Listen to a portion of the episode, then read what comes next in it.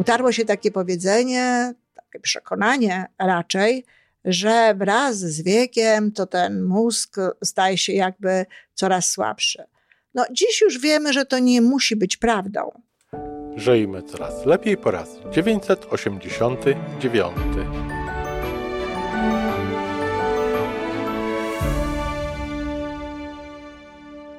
Witamy w miejscu, gdzie wiedza i doświadczenie łączą się z pozytywną energią. Nazywam się Iwona Majska-Piołka. Jestem psychologiem transpersonalnym, wspierającym rozwój osobisty i duchowy. A ja nazywam się Tomek Kniat. Nie jestem psychologiem, jestem techniczny, jestem adeptem rozwoju osobistego, bardzo to lubię.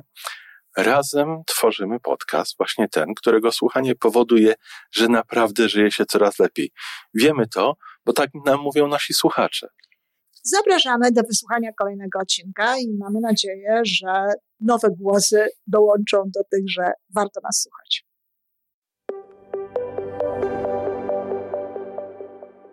Dzień dobry, z tej strony Iwona Majewska-Piełka. Serdecznie witam w naszym podcaście Żyjmy Coraz Lepiej. A dzisiaj kolejna wskazówka e, z gatunku tych, z tych 20, które tutaj e, zamierzam przedstawić, sporo już przedstawiłam, podpowiadająca, co możemy zrobić, aby nasze życie natychmiast stało się lepsze. Wskazówka, którą chcę dzisiaj przekazać, e, no, może nie powoduje natychmiastowego podniesienia jakości naszego życia, a jeśli to tak odrobinę, natomiast znacznie poprawia tę jakość życia w czasie. Niekoniecznie zaraz, niekoniecznie natychmiast, no ale efekty tego widoczne są już nawet po kilku tygodniach. A jeśli popatrzymy na to życie w wymiarze lat czy miesięcy, no to różnica może być znaczna. O co chodzi? Chodzi o to, żeby ćwiczyć swój mózg. Żeby traktować swój mózg nie inaczej niż inne mięśnie, które ćwiczymy. Utarło się takie powiedzenie, takie przekonanie raczej, że wraz z wiekiem to ten mózg staje się jakby coraz słabszy. No, dziś już wiemy, że to nie musi być prawdą.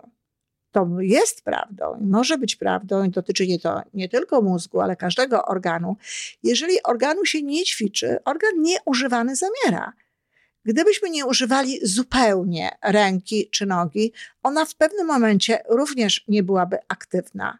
O, chyba że i takie próby były robione i były robione takie badania, że ludzie w tym momencie, kiedy nie używają fizycznie ręki czy nogi, wyobrażają sobie bardzo intensywnie e, jej używanie, wyobrażają sobie bardzo intensywnie ten ruch. I wtedy okazuje się, że ten ruch wyobrażany jest no, dla tej kończyny, dla tej ręki czy nogi, może nie dokładnie tym samym, czym jest faktyczny ruch, ale nie powoduje zamierania tego organu i okazuje się też, że ludzie, którzy robili tego rodzaju ćwiczenia, w sytuacji, w której mieli uruchomione unieruchomioną rękę czy nogę, no łatwiej potem wracali do sprawności. Czyli mózg powoduje, ta praca tego mózgu, to co się dzieje w mózgu, a związane jest z jakąś konkretną, konkretną kończyną, powoduje jak gdyby jej pracę. Dla naszego mózgu okazuje się, że to jest dokładnie to samo, wysyła takie impulsy, które powodują, że ta ręka czy noga nie obumiera. No, to jest fantastyczna siła, która pokazuje, czym tak naprawdę jest mózg. A teraz, jeśli tę siłę zastosujemy do tego, aby sam mózg e, pracował, aby sam mózg był aktywny, aby te części, które są odpowiedzialne za intelekt, za rozwój inteligencji, za intelektu, za pamięć, za myślenie, za zdolność kojarzenia i tak dalej, kiedy będziemy pracować w taki sposób, no to oczywiście będziemy ten mózg nie tylko utrzymywać na takim samym poziomie, mimo przechodzących lat, mijających lat, ale naprawdę możemy spowodować, że ten mózg będzie funkcjonował lepiej, a na pewno, że jakaś konkretna czynność będzie wykonywana lepiej e, w późniejszym nawet wieku niż była wcześniej, jeśli będziemy konsekwentnie nad tą czynnością pracować, nad tą czynnością się pochylać, kiedy będziemy pewne rzeczy robić. No ja mogę powiedzieć na swoim przykładzie, że mimo upływających lat mój angielski staje się coraz lepszy. Mimo upływających lat coraz lepiej e, radzę sobie z pasjansem. Ja poznałam układanie pasjansa kilka lat temu, właściwie cztery chyba, jak przyjechałam do e, Kanady, powrotnie e, wróciłam z Polski. I w tej chwili to, jak ja roz, robię te pasjanse w tym momencie, co ja rozumiem z tych kart, jak ja przewiduję, co ja widzę i, i gdzie widzę, że należy e, szukać e, najlepszego dla danego pasjansu rozwiązania, jest nieporównywalnie lepsze od tego, jak zaczęłam to robić. Ja już nie mówię o czasie, że czas jest po prostu ułożenia tego pasjansa zdecydowanie krótszy niż miało to miejsce na początku, ale sama widzę, nawet dzisiaj miałam taką sytuację, jak zupełnie inaczej myślę. Czyli mój mózg się rozwija, moja, moje zdolności e, intelektualne, bo przecież to, to jest praca intelektualna, to jest analiza, e, synteza, dokonywanie wyboru, no, posuwają się jakby do przodu. Ludzie, którzy trenują mózg, którzy e, no, w jakimś sensie dają mu zadania i takie różnego rodzaju czynności, które powodują, że on musi myśleć, że on musi pracować, nie tylko przyczyniają się do tego, że utrzymują mózg i zdolności intelektualne na wysokim poziomie, ale utrzymują również często na wyższym poziomie swoje życie. Jeżeli nasz mózg pracuje, jeżeli dostaje nowe zadania i musi się starać, to cały organizm jakby przekonany jest, że my się rozwijamy, że to jest ten pierwszy okres jakby naszego życia, czy ciągły okres naszego życia, w którym my ciągle swoje siły, swoje możliwości rozwijamy. Taką sytuację obserwujemy w mózgu na początku lat, samoistnie. Na początku życia samoistnie. Przez pewien okres czasu mózg funkcjonuje właśnie w taki sposób, że tak jest zaprogramowany, że y, ma zadanie rozwijania swojego właściciela. Ma zadanie rozwijania ciała, rozwijania kompetencji, umiejętności, e, mówienia wszelkiego rodzaju nowych rzeczy, które ten człowiek poznaje, swojego właściciela. No, wiadomo, że nie zawsze tak było, że wiedzieliśmy o tym mózgu tyle, nie zawsze tak było, że się namawiało ludzi w późniejszym wieku do tego, aby ten mózg ćwiczyć.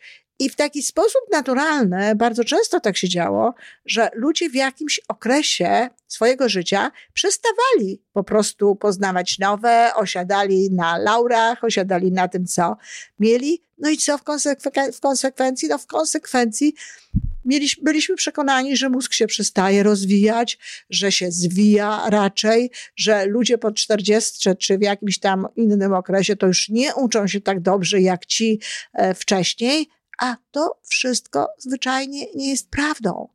Ludzie mogą się uczyć tak samo, jak się uczyli wcześniej, a nawet lepiej, bo mogą wkładać w siatkę poznawczą te informacje nowe, które zdobywają i tak dalej. Natomiast ważne jest, żeby ten mózg zmuszać cały czas do czegoś trudniejszego, cały czas zmuszać do jakiejś pracy, cały czas chcieć od niego, żeby zachował się w jakiejś kwestii, w jakiejś sytuacji, tak jak jeszcze się nie zachowywał, a jak my chcemy, właśnie go do tego no, zmusić. I co my robimy? No, zwyczajnie różnego rodzaju trudniejsze rzeczy. Nie rezygnujemy z tego, co dla nas nie jest łatwe, e, dając to y, dzieciom do zrobienia, czy dając to innym ludziom do zrobienia. Oczywiście czasami można, no bo to nie jest tak, że zawsze się opłaca inwestować w to swój czas, ale generalnie rzecz biorąc, bierzmy się za trudniejsze działania. E, rozwiązujmy łamigłówki, rozwiązujmy, no właśnie, chociażby uczmy się takiego pa pasjansa, uczmy się języka, uczmy się lepszego porozumiewania w jakimś języku.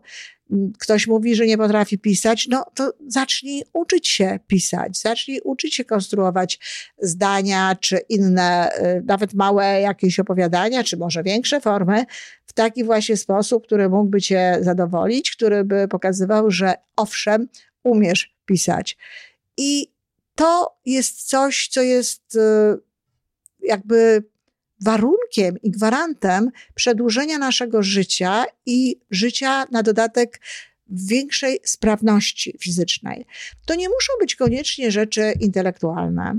To mogą być różnego rodzaju problemy. Tak naprawdę nowe, świeże spojrzenie, czy jakieś inne, twórcze, na różnego rodzaju wyzwania codzienności, również nasz mózg zmuszają do pracy praktycznie rzecz biorąc, każde pochylenie się nad rozwiązaniem jakiegoś problemu, czy nad sprostaniu jakiemuś wyzwaniu jest pracą mózgu.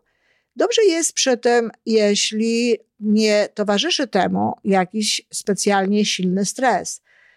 Trochę alertu, trochę takiego e, no, hormonu związanego ze stresem przydaje się, dlatego że wtedy no, mamy większą jakby mobilizację do działania, ale trzeba uważać, żeby ten stres nie był silny, zbyt silny. Dlatego te warunki, w których chcemy ten nasz mózg ćwiczyć, którym chcemy go zmuszać do tego, żeby robił coś więcej, no dobrze, jeśli są kontrolowane, jeśli są takie, że z jednej strony jednak wymuszają tę pracę, ale z drugiej strony nie stanowią zbyt silnego przeżycia, nie są zbyt silnym stresem. Naprawdę bardzo do tego zachęcam. Bardzo szybko przekonasz się, no zwłaszcza jeżeli nie jesteś już najmłodszą osobą, bo oczywiście osoby, które są bardzo młode, to nawet mogą tej różnicy nie zauważyć, ale jeśli nie jesteś najbardziej młodą osobą, to bardzo szybko zauważysz, że twój mózg pracuje lepiej. No jeszcze jedna rzecz, która jest ważna i z tym złączona. Zauważaj to, że pracuje lepiej. Mów, że pracuje lepiej. Zauważaj te wszystkie zmiany na dobre. Natomiast jeśli zdarzy ci się, że czegoś nie pamiętasz, jeżeli zdarzy ci się, że nie potrafisz poradzić sobie z jakąś, jakimś wyzwaniem, no nie, uwypukla, nie uwypuklaj tego specjalnie.